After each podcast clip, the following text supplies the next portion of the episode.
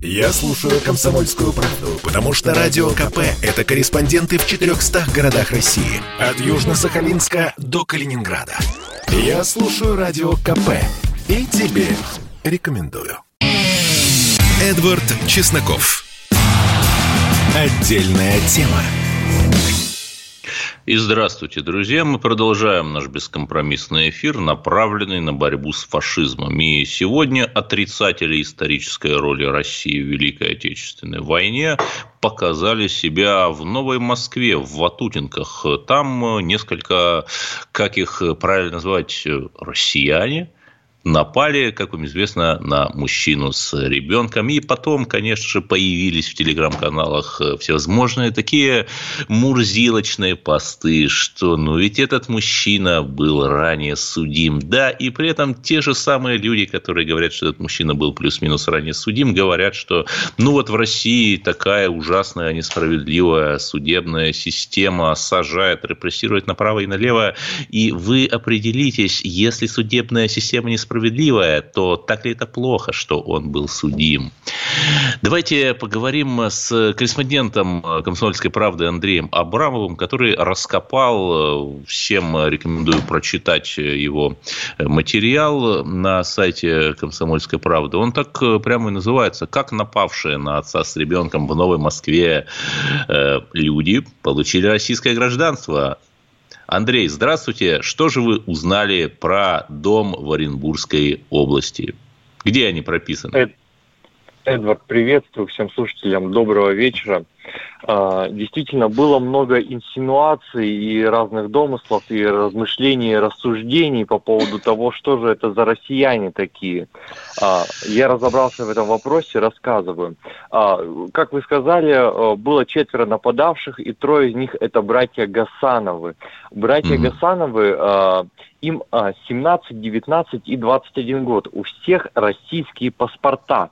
А на видео а, МВД они рассказывают, что приехали из Оренбурга, и они, собственно, и не соврали. А, но, однако, их место рождения – это село Сейфали а, в Азербайджане, потому что оттуда родом их отец. А, их отец, Михман Гасанов, а, жил в Оренбурге, он сам азербайджанец, а, еще в 90-е, и повстречал там а, свою будущую супругу, мать э, этих э, троих братьев, которые, о которых сейчас из каждого утюга рассказывают. И они уезжали в Азербайджан, там родили, родились у них трое сыновей, и потом они вернулись в Россию, в Оренбург, и поскольку мама россиянка, она вообще этнически казашка, если окончательно разбираться во, всех, во всей этой фанта-барбаре национальной. Mm-hmm. А, поскольку она а, россиянка, детям дали гражданство по упрощенной системе, по упрощенной форме. То есть достаточно было заявления матери и а, регистрации.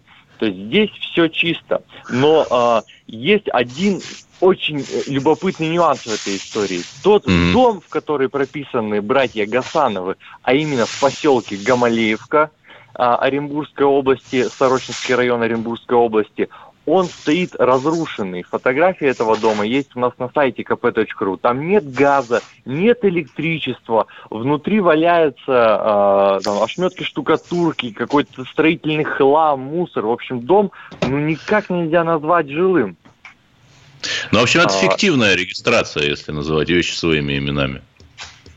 А, сейчас это выглядит как фиктивная регистрация, и напомню, что у нас есть уголовная статья за фиктивную регистрацию. Но мне местные жители рассказали, что Гасановы купили этот дом в 2012 году. Ранее в нем жили а, мама с ребенком-инвалидом. Так вот, Гасановы выкупили у них дом, и прописали, причем купили его на материнский капитал. У них в России появился еще четвертый ребенок. А вообще хорошая схема. Покупаешь какой-то левый дом, там как бы прописываешься, там кадастровая стоимость 86 тысяч рублей вот этого 8? нежилого дома да. там написано. Статье, да. Там недвижка, там цены какие-то, ну, москвичи посмеются над теми ценами, которые стоят дома в поселке Гамалеевка. Но а, тут есть, э, почему э, рановато говорить о деле за фиктивную регистрацию? Да потому что когда Гасановы покупали этот дом, он выглядел, по словам местных, еще вполне пригодно для жилья. Там даже жили квартиранты, которых пускали Гасановы. Правда, прожили недолго, потому что начали запускать дом. И получается, а, дом вот эти 10 лет стоял пустым, в нем были прописаны эти э, три брата и, и четвертый Гасанов, который еще э, молод и не причастен никаким криминальным историям. Они там прописаны, и получается, что в России можно прописаться вот в такой э, хибаре, которая по документам числится жилым домом, полиция тебя никак не проверит, потому что, ну, у них как бы нет такой обязанности проверять. Э, то есть у них есть база резиновых квартир, база там э, домов под снос, вот там нельзя прописываться. Там сразу как бы программа показывает на заметку. Но если дом э, вот числится жилым во всех реестрах, то, пожалуйста. А по факту мы видим, что это такой ну, какой-то сарай по факту уместнее это назвать, но, а, а не дом. Да, в общем, квартирный вопрос испортил россиян, конечно же. Корреспондент КП Андрей Абрамов у нас был на линии. Спасибо, Андрей. Если у нас сейчас возможность вызвонить нашего следующего гостя. Андрей Афанасьев, журналист и политолог у нас на линии. Андрей, вот здесь пишут в телеграм-каналах, ай-яй-яй, как же так, почему вы так разжигаете и привлекаете внимание к национальности этих людей? Кстати, у них э, что там, паспорт России, что русские преступления не совершают. Конец цитаты. Ну, русские, безусловно, преступления совершают и должны быть наказаны а, по всей строгости закона, так же, как э, любые другие преступники. Я, как русский человек, не вижу ничего плохого в том, чтобы указывать национальность э, русского преступника. Почему представители других национальностей считают, что этого делать не нужно? Тем более, что если они утверждают, что русских большинство, и русские совершают большинство преступлений. В чем тогда проблема? -то? Какое-то противоречие тут есть. Угу.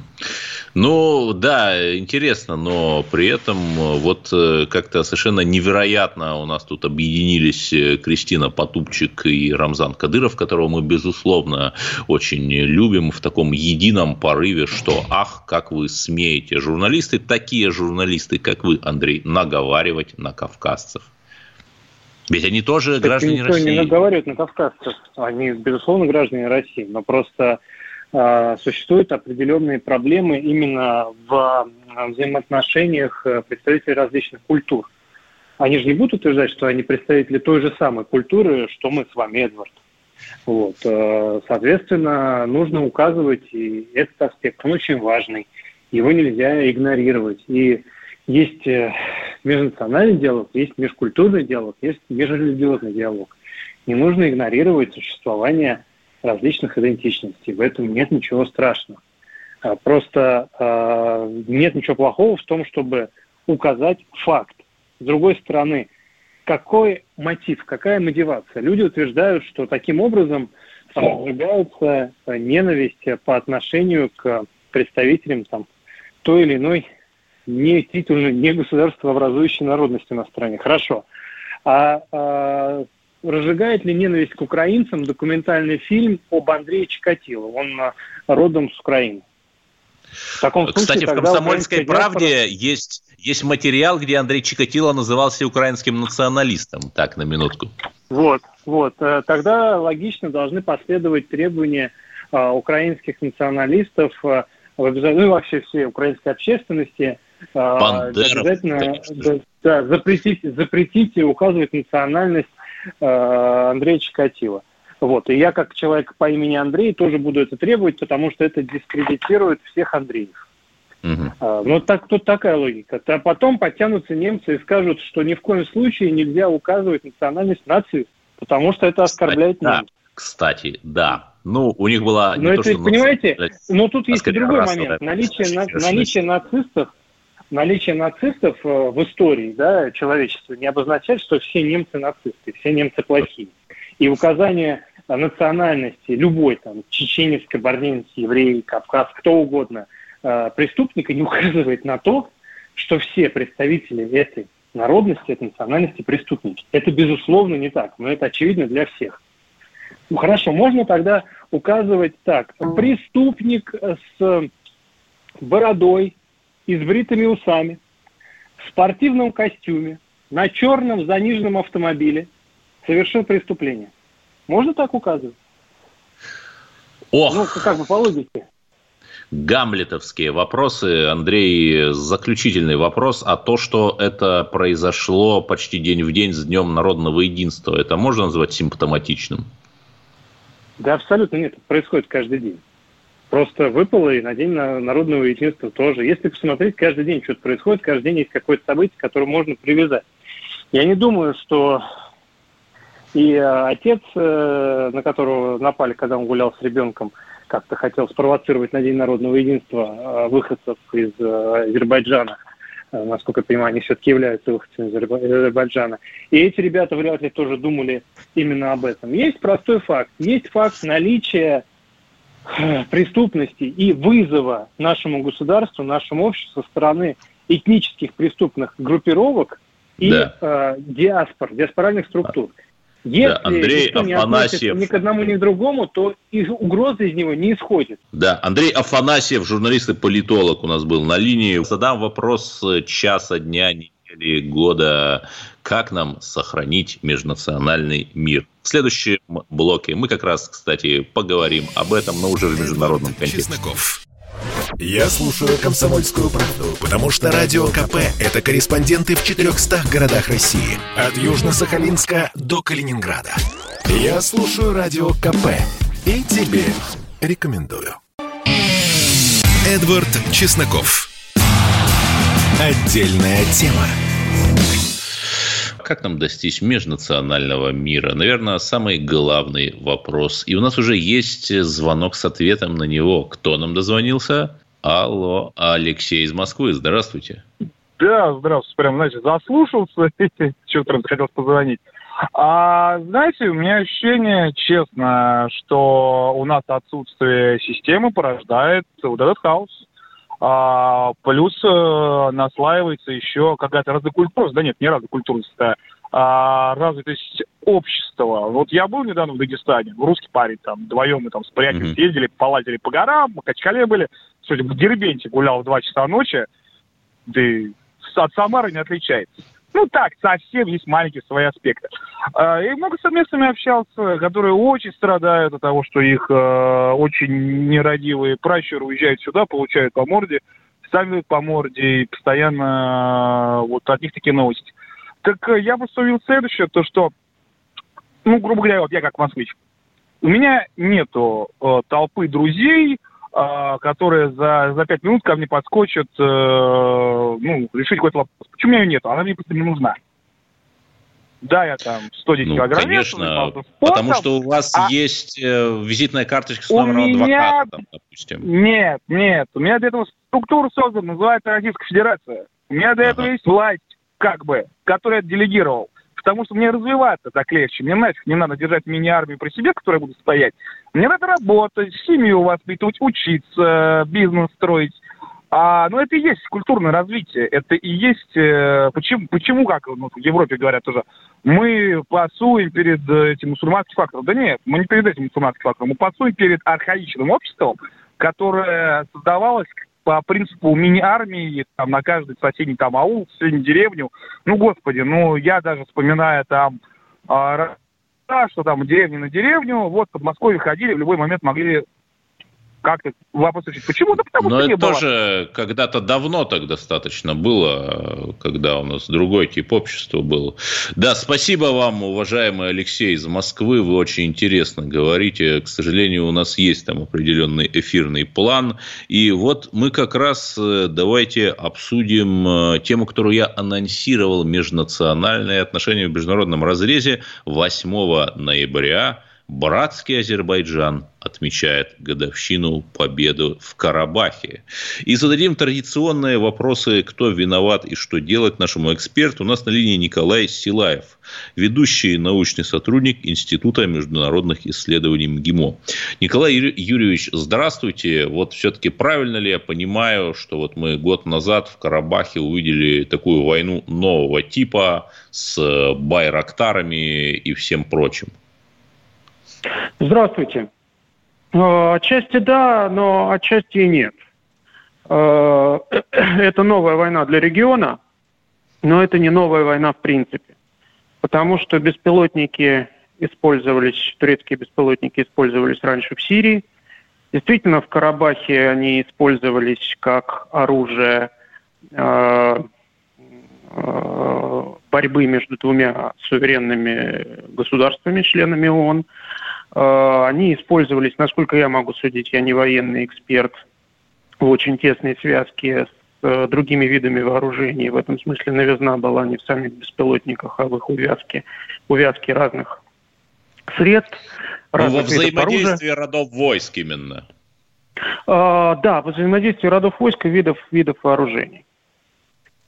А, разведки, целеуказания, собственно, средства огневого поражения и так далее. Большую роль в этом сыграли, да, беспилотники в том числе. Ну, хорошо, можно ли согласиться, еще раз, да, мы здесь занимаем, в общем, нейтральную позицию, да, можно ли согласиться с, со словами президента Алиева, что Армения будет вечно жить с клеймом проигравшего государства? Ну, видите, а до э, 27 сентября прошлого года и тем более до э, ноября прошлого года – Армения была уверена, что Азербайджан будет всегда жить с клеймом э, побежденного государства. Это э, фраза, которая э, сильно звучит, которая наверняка вызывает воодушевление у избирателей президента Азербайджана, но Э, опыт самого же Азербайджана показывает, что э, лучше никогда не говорить никогда и никогда не говорить всегда. Угу. Понятно, но вот здесь еще один э, возникает такой интересный аспект, а правильно ли повела себя Россия? Может быть, ей там нужно было какой-то из сторон более активно помочь, понятно, что в обмен на, или нет? Я думаю, что там э, не было э, возможностей для подобного рода разменов, и они были несовместимы, остаются несовместимыми со статусом России как миротворца. А, тогда миротворцы до войны миротворцы в первую очередь в дипломатическом плане, сейчас миротворцы уже и в физическом вполне выражении, потому что там находятся российские миротворцы. А, а, кроме того, а, задача России состояла в том, чтобы прекратились военные действия и в регионе установился сложилась бы ситуация, когда не стреляют. Могла ли Россия остановить это раньше? Ну, я боюсь, что здесь нет сослагательного наклонения. Усилия, для того, которые были приложены Россией и в первую очередь лично президентом, к тому, чтобы боевые действия были остановлены, очень велики. И э, сейчас большие усилия направлены на то, чтобы они не возобновлялись. Угу. Да, Хорошо, а какие уроки нам э, мы можем извлечь? Потому что теперь мы видим, что, оказывается, эти конфликты могут быть разморожены. У нас же их достаточно много. Приднестровье, Абхазия, Южная Осетия, Донбасс тот же, да, даже Крым. То есть, оказывается, проигравшая там 20 или 30 лет назад сторона может разморозить и все переиграть и поменять совершенно статус-кво, так? Да, да, да, это так.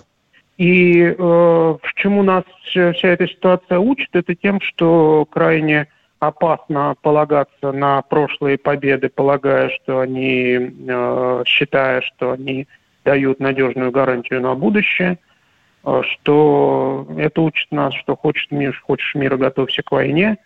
Э, это учит нас, что э, и российская армия, и российская дипломатия всегда должны быть на высоте, и всегда должны быть активны. Э, ну и сама страна должна быть достаточно сильна. Потому что это, как, как, как пример разморозки конфликта, это предупреждение, конечно, и нам тоже. Да, Генералы, победившие четверть века назад, всегда готовятся к прошлой войне. Еще вопрос. Вот в Армении уже четвертый год у власти такой армянской Навальный Никол Пашинян, пришедший на волне вот этого там их электромайдана в 18 году. И тут же что интересно, для армян Карабах очень много значит. Пашинян, э, можно говорить там по своей вине, объективно или не объективно, но проиграл, причем с треском. И при этом э, чуть больше, чем через полгода, он выиграл выборы. Несмотря на то, что вот потерпел такое военное поражение. Вот как же так? Я вот не могу понять. А вы? Я бы, во-первых, не сравнивал бы Пашиняна с Навальным, Потому что далеко не всякий политик, который начал свою карьеру как общественный активист, это Навальный. В отличие от Навального, Пашинян дважды выиграл выборы и дважды получил поддержку от избирателей, чего в жизни Навального не случалось никогда. Я ну, не да. считаю его успех на выборах мэра Москвы. А, а, во-вторых, а, видите, я полагаю, что у а, избирателей в Армении были еще какие-то причины голосовать за Пашиняна на последних выборах, несмотря на проигранную войну. И победа Пашиняна указывает не только на то, что большинство избирателей все равно ему доверяют, но и на то, что альтернативы, которые были предложены, оказались неубедительными. Это было голосование не только за Пашиняна, но еще и голосование против бывших. И э, сложно судить, э, в какой степени люди голосовали за Пашиняна, потому что они ему доверяют и потому что считают его успешным э, руководителем, а в какой степени они голосовали, потому что остальные были хуже. Конечно, проигранная война не добавила ему популярности. Но э, ему удалось э, провести некоторые реформы, ему удалось что-то поменять в Армении, что вызывает у многих его избирателей осторожный оптимизм. Э, хотя, конечно, там э, все равно важным вопросом там остается, например, внешняя политика, да, э, тот курс, который Армения сейчас формирует и изберет. Да. Но э, большинство, доверием большинства избирателей он пользуется. Николай Силаев, ведущий научный сотрудник Института международных исследований в МГИМО, рассказал нам о ситуации в Закавказье к годовщине окончания Второй Карабахской войны. Еще раз 8 800 200 ровно 9702. Позвоните нам и скажите, как же нам в России сохранить межнациональный мир. Вернемся к разговору после новостей. Это спорт не прикрытый и не скучный. Спорт, в котором есть жизнь. Спорт, который говорит с тобой как друг. Разный, всесторонний, всеобъемлющий. Новый портал о спорте – sportkp.ru О спорте, как о жизни. Эдвард Чесноков. Отдельная тема.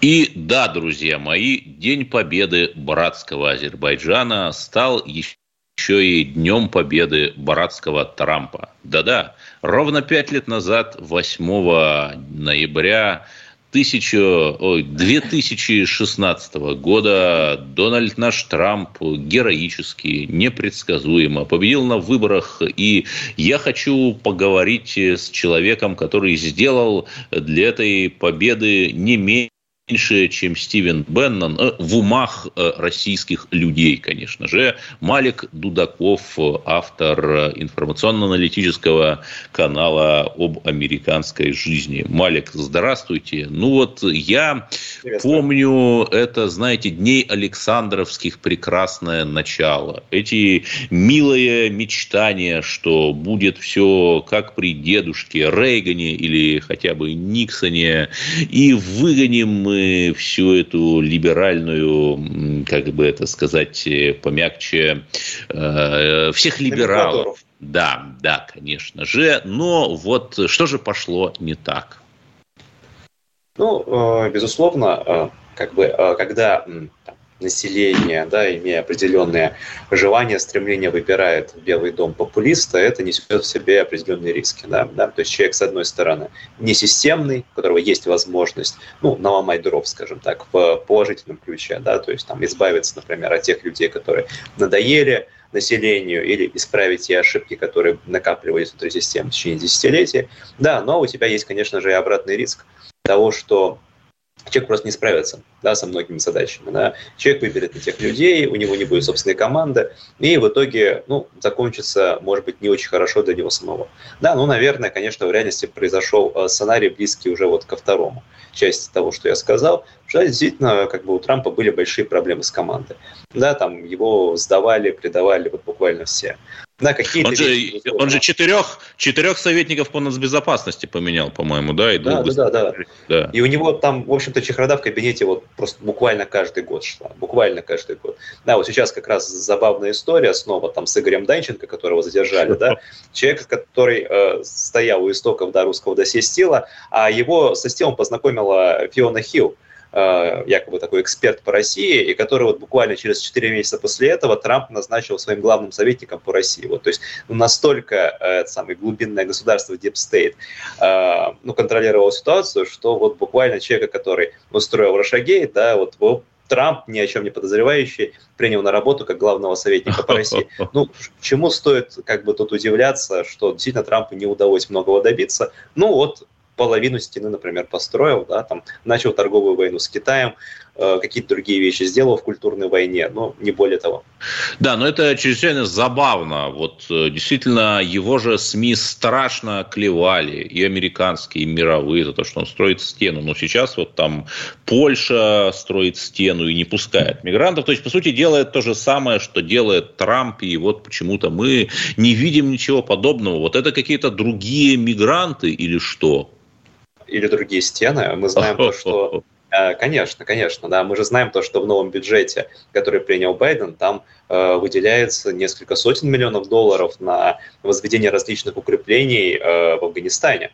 То есть, как бы вот там можно стену строить, нельзя только на южной границе США, э, на границе с Мексикой, да. Вот, а, понятно, а я не понял, они же вышли, они же вышли из Афганистана. Они, они вышли, да, но там у них какие-то есть совместные проекты, кстати говоря, ага. с Таджикистаном, посмотрите каких-то да, оборонительных заграждений, что же, конечно, любопытно, учитывая и, э, понятно, российское представительство в регионе. Вот, но тем не менее, там 200 или 300 миллионов на освоение выделили в новом бюджете. Конечно, копейки по вашингтонским меркам, но просто само по себе, да, символично. И Трамп же эту тематику стены взял не просто там из, из головы, да, мы же понимаем, то, что это как бы была отсылка к известной стене, которую начал строить Орбан, в 2015 году, да, на фоне вот этого миграционного кризиса. То есть я думаю, что вот такой правопопулистской повестки именно Виктор Орбан а, заложил определенный тренд, которым потом воспользовался Трамп через, через один год. Угу. Ну, понятно, но тем не менее, вот э, мы все как-то считали, это было очень наивно, что вот Трамп там снимет санкции, он даже что-то хорошее там сказал про Путина, и все так э, думали, ну, Трамп наш, вот он действительно был не наш, или он хотел, но не получилось. Ну, я думаю, что, конечно, хотел, но не получилось, да, то есть мы же помним, что, в общем-то, он буквально вот там через месяц после э, победы на выборах, еще даже не будучи президентом, отправил уже одного из своих неформальных советников, Эрика Принца, обсуждать с представителями России возможность снятия санкций. Да? И э, потом переговорами его занимался в том числе Жаред Кушнер, его э, там, муж его э, дочери, понятно, да. Ну, вот, но это, конечно же, закончилось ничем, потому что вот удалось раскрутить Рашагейт. Вот, не будь Рашагейта, не будь этой всей истерики о том, что Трамп русский агент, ну, я думаю, что, конечно, с санкционной политикой могли бы быть интересные вещи. Вот, но тут как бы Трампа зажали в углу, понятно, что он ничего не мог сделать. И это был бы импичмент стопроцентный, поэтому, ну, как бы все вернулось на круги своя. Вот, слава богу, что теперь мы хотя бы узнаем правду о том, как этот самый Рашагейт придумывался и э, кто э, этим всем занимался. Да, но тут же еще что интересно, Джон Болтон, его бывший советник по нацбезопасности в своих мемуарах написал так пренебрежительно, что, мол, Трамп э, во время саммита с Ким Чен Ыном куда больше внимания там уделял какой-то эффектной фразе, тому, чтобы они вместе сфотографировались э, и вышли хорошие фотки, нежели там э, самой повестки саммита, да, вот какая-то такая Опять хлестаковщина, же, да, да, вот это можно согласиться да. с этим Болтоном? Я, я думаю, что да, конечно, безусловно, у Джона Болтона нету причин, скажем так, говорить что-то хорошее о Трампе, учитывая, как они плохо разошлись, но я думаю, что как бы Трамп э, человек вот именно из бизнеса, да, и ему интересно какие-то вот такие психологические э, личные связи, да, налаживать с лидерами других стран. Ну и, конечно, он в этом плане пытался вот сделать что-то вот именно в этом русле. Но, ну, с другой стороны, как бы Северная Корея, мы же понимаем, режим персоналистский, поэтому, возможно, имело э, смысл как-то вот так вот личностно повлиять на Ким Чен Ына. В итоге ни к чему, конечно же, это не привело, но, скажем так, э, хуже не стало, с другой стороны. Поэтому, ну да, такая вот трамповская внешняя политика во многом эксцентричная. Ну, я думаю, что вполне ожидаемо, что она была бы именно такой. Но, кстати, он же ни, ни одной войны не начал, ни одной новой интервенции, по-моему, первый да. там со времен, со времен Картера. Да, со времен, времен Картера, Картера, да, то есть практически за 50 лет, безусловно, да. И это, конечно же, э, очень показательно, да, как там, опять же, некоторые даже левые, и особенно либеральная общественность в Америке, она, ну, скажем так, это никак ему в заслугу не ставит. Вот думаю, то, что вот он, он бы начал совсем ядерные войны, но вот видите, как-то его сдержали. Собственные генералы не дали ни с кем повоевать. Вот, в общем, это не его заслуга, а это просто недоработка. Да, но при этом сам-то Трамп говорил, что если бы всякий раз, как тот же Джон Болтон там или бешеный пес Мэттис говорил, э, чтобы там нам кого-то разбомбить, и я бы слушал, говорил Трамп, то началась бы уже шестая мировая война. Это тоже забавно. Я думаю, да, конечно, да. И мы же помним то, что, например, там удары по Сирии, в том числе, они были во многом не инициативой Трампа, а ему буквально это навязали. То есть поставили перед выбором, что вот если мы там не ударим по Сирии, то это вот будет там очень сильный имиджевый э, репутационный урон э, нанесен Америке, поэтому как бы нам нужно это делать. Хотя как бы он действительно этого делать не хотел, поэтому здесь всегда, конечно, нужно отделять. Да, с одной стороны, эксцентричная риторика, с другой стороны, ну, э, именно в конкретной политике, да, он скорее э, проводил такую более осторожную стратегию, Э, чем, как минимум, например, там делал Обама или, Хорошо, возможно, а... даже будет делать Байден. А как дела сейчас, кстати, с рейтингами Байдена? И вот все циркулируют слухи, что император может вернуться. В смысле, Трамп в 2024 году взять и снова выиграть. Взять и снова выиграть, да. С рейтингами, конечно же, у Байдена все очень плохо. Вот последний опрос USA Today Suffolk вышел 38% уровня одобрения, действительно очень мало на фоне всего происходящего. В Америке инфляционный кризис, транспортный кризис, там даже дефицит товаров образуется небольшой, а, миграционный кризис. И главное, Байден вот в образе такого уставшего старика, который просто не способен на все реагировать и это решать. А, что, кстати говоря, тоже интересно, у его э, вице-президента Камала Харрис рейтинги еще, еще хуже, 28%. Да, то есть, конечно, с такими э, показателями на выборах ты не победишь. А, конечно, до 2024 года еще времени много. Да, вот сейчас республиканцы выиграли на местных выборах, планируют победить на мидтермах в 2022 году, получить большинство в обеих палатах Конгресса. Вот, ну а там дальше посмотрим. Трамп вот как раз сегодня объявил о том, что вот он примет решение в 2023 году и объявит о нем, о том, что будет выдвигаться или нет. А, ну, э, я думаю, что, конечно, там будет много факторов играть роль, да, то есть, понятно, э, возраст, да, то есть мы же не знаем, сколько там, в каком состоянии все-таки Трамп будет в 2024 году, 78 лет ему будет, это уже не 74 года и не 70, э, это уже довольно приличный возраст, и, безусловно, наверное, опять же, да, другие опросы показывают, что, конечно, большинство американцев хотели бы увидеть как какие-то свежие лица, то есть вот не Байдена и не Трампа, а кого-нибудь другого. Вот, может быть, например, губернатора Флориды Рона Десантиса против той же самой Камалы Харрис, например, в 2024 году. То есть это люди должны быть посвежее и, главное, помоложе, потому что эта геронтократия за 12, за 8 лет, да, последних в верхах власти, она всем надоела. Ну, да, а есть варианты, например, что какое-то вот совсем свежее лицо, не профессиональный политик, а там, например, Такер Карлсон, самый популярный телеведущий, ну, в консервативной части американских журналистов, который там недавно слетал к Виктору Орбану, там создал, видимо, консервативный альянс. В общем, посмотрим, посмотрим. Малик Дудаков, автор телеграм-канала об американской политике, у нас был на линии 8 800 200 ровно 9702. Последний у вас шанс дозвониться в прямой эфир и сказать, как же нам сохранить международный национальный мир в Российской Федерации. А в следующем блоке мы поговорим о них, о страшных, непред... Чтобы не было мучительно больно за бесцельно прожитые годы, слушай «Комсомольскую правду». Я слушаю Радио КП и тебе рекомендую. Эдвард Чесноков. Отдельная тема. И да, друзья мои, американские СМИ нашли, нашли новую, такую незаезженную, абсолютно не шаблонную и нестандартную тему, которая объясняет, кто же виноват во всех бедах. И это, и это барабанная дробь, русские хакеры, конечно же. Но если раньше американские СМИ говорили о них так все больше абстрактно, ну вот есть там какие-то группировки, то теперь они уже через 4 года после начала этой темы перешли перешли к конкретике. Да, русские хакеры не просто есть, но у них есть гнездо. В башне Федерация, это в Москве-Сити, пишет издание Bloomberg, авторитетное издание экономическое, гнездятся аж 50 э, фирм, непонятно почему не 49, но хорошо, пусть будет 50, э, которые работают с черными биткоинами и против которых надо ввести санкции и, конечно же, злобное российское правительство. А сколько там, 3-4 километра до Кремля пригрело, пригрело у себя вот э, этих вот аспидов лютых. Ну, так, по крайней мере, пишет Блумберг. А вот как оно на самом деле? Эксперт по кибербезопасности Михаил Фрибин у нас на линии. Михаил, э, здравствуйте. Э, давайте начнем с Азов. Вот что это такое за криптовалютные биржи, которые американцы обнаружили у нас в Москве-Сити? Ну, начнем с чего? Что криптобиржа, по большому счету, это обменник. Как раньше э, у нас э, на каждом ждом, ждом углу находились обменники рублей на доллары, на другие валюты, то же самое из себя представляет криптобиржа. Это возможность обменять, э, обменять рубли и другие валюты в разных формах на разные криптовалюты. У нас есть не, не, не только биткоин, у нас есть масса других валют. Все их зачастую можно поменять. Вот так вот.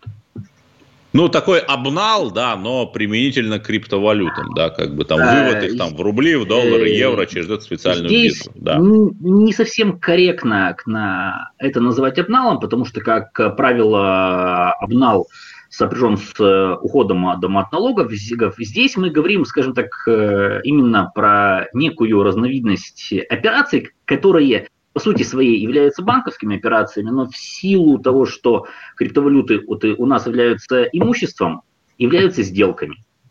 Вот. О, по купле-продаже имущества. Ну, кстати, не все знают, но вот российский рынок и российское законодательство, оно по отношению к криптовалютам-то достаточно либеральное. И пока там где-то их запрещают, то у нас вот спокойно можно там запускать какие-то новые криптовалютные или блокчейн-проекты. Вот э, дерзайте, кстати, молодые инноваторы.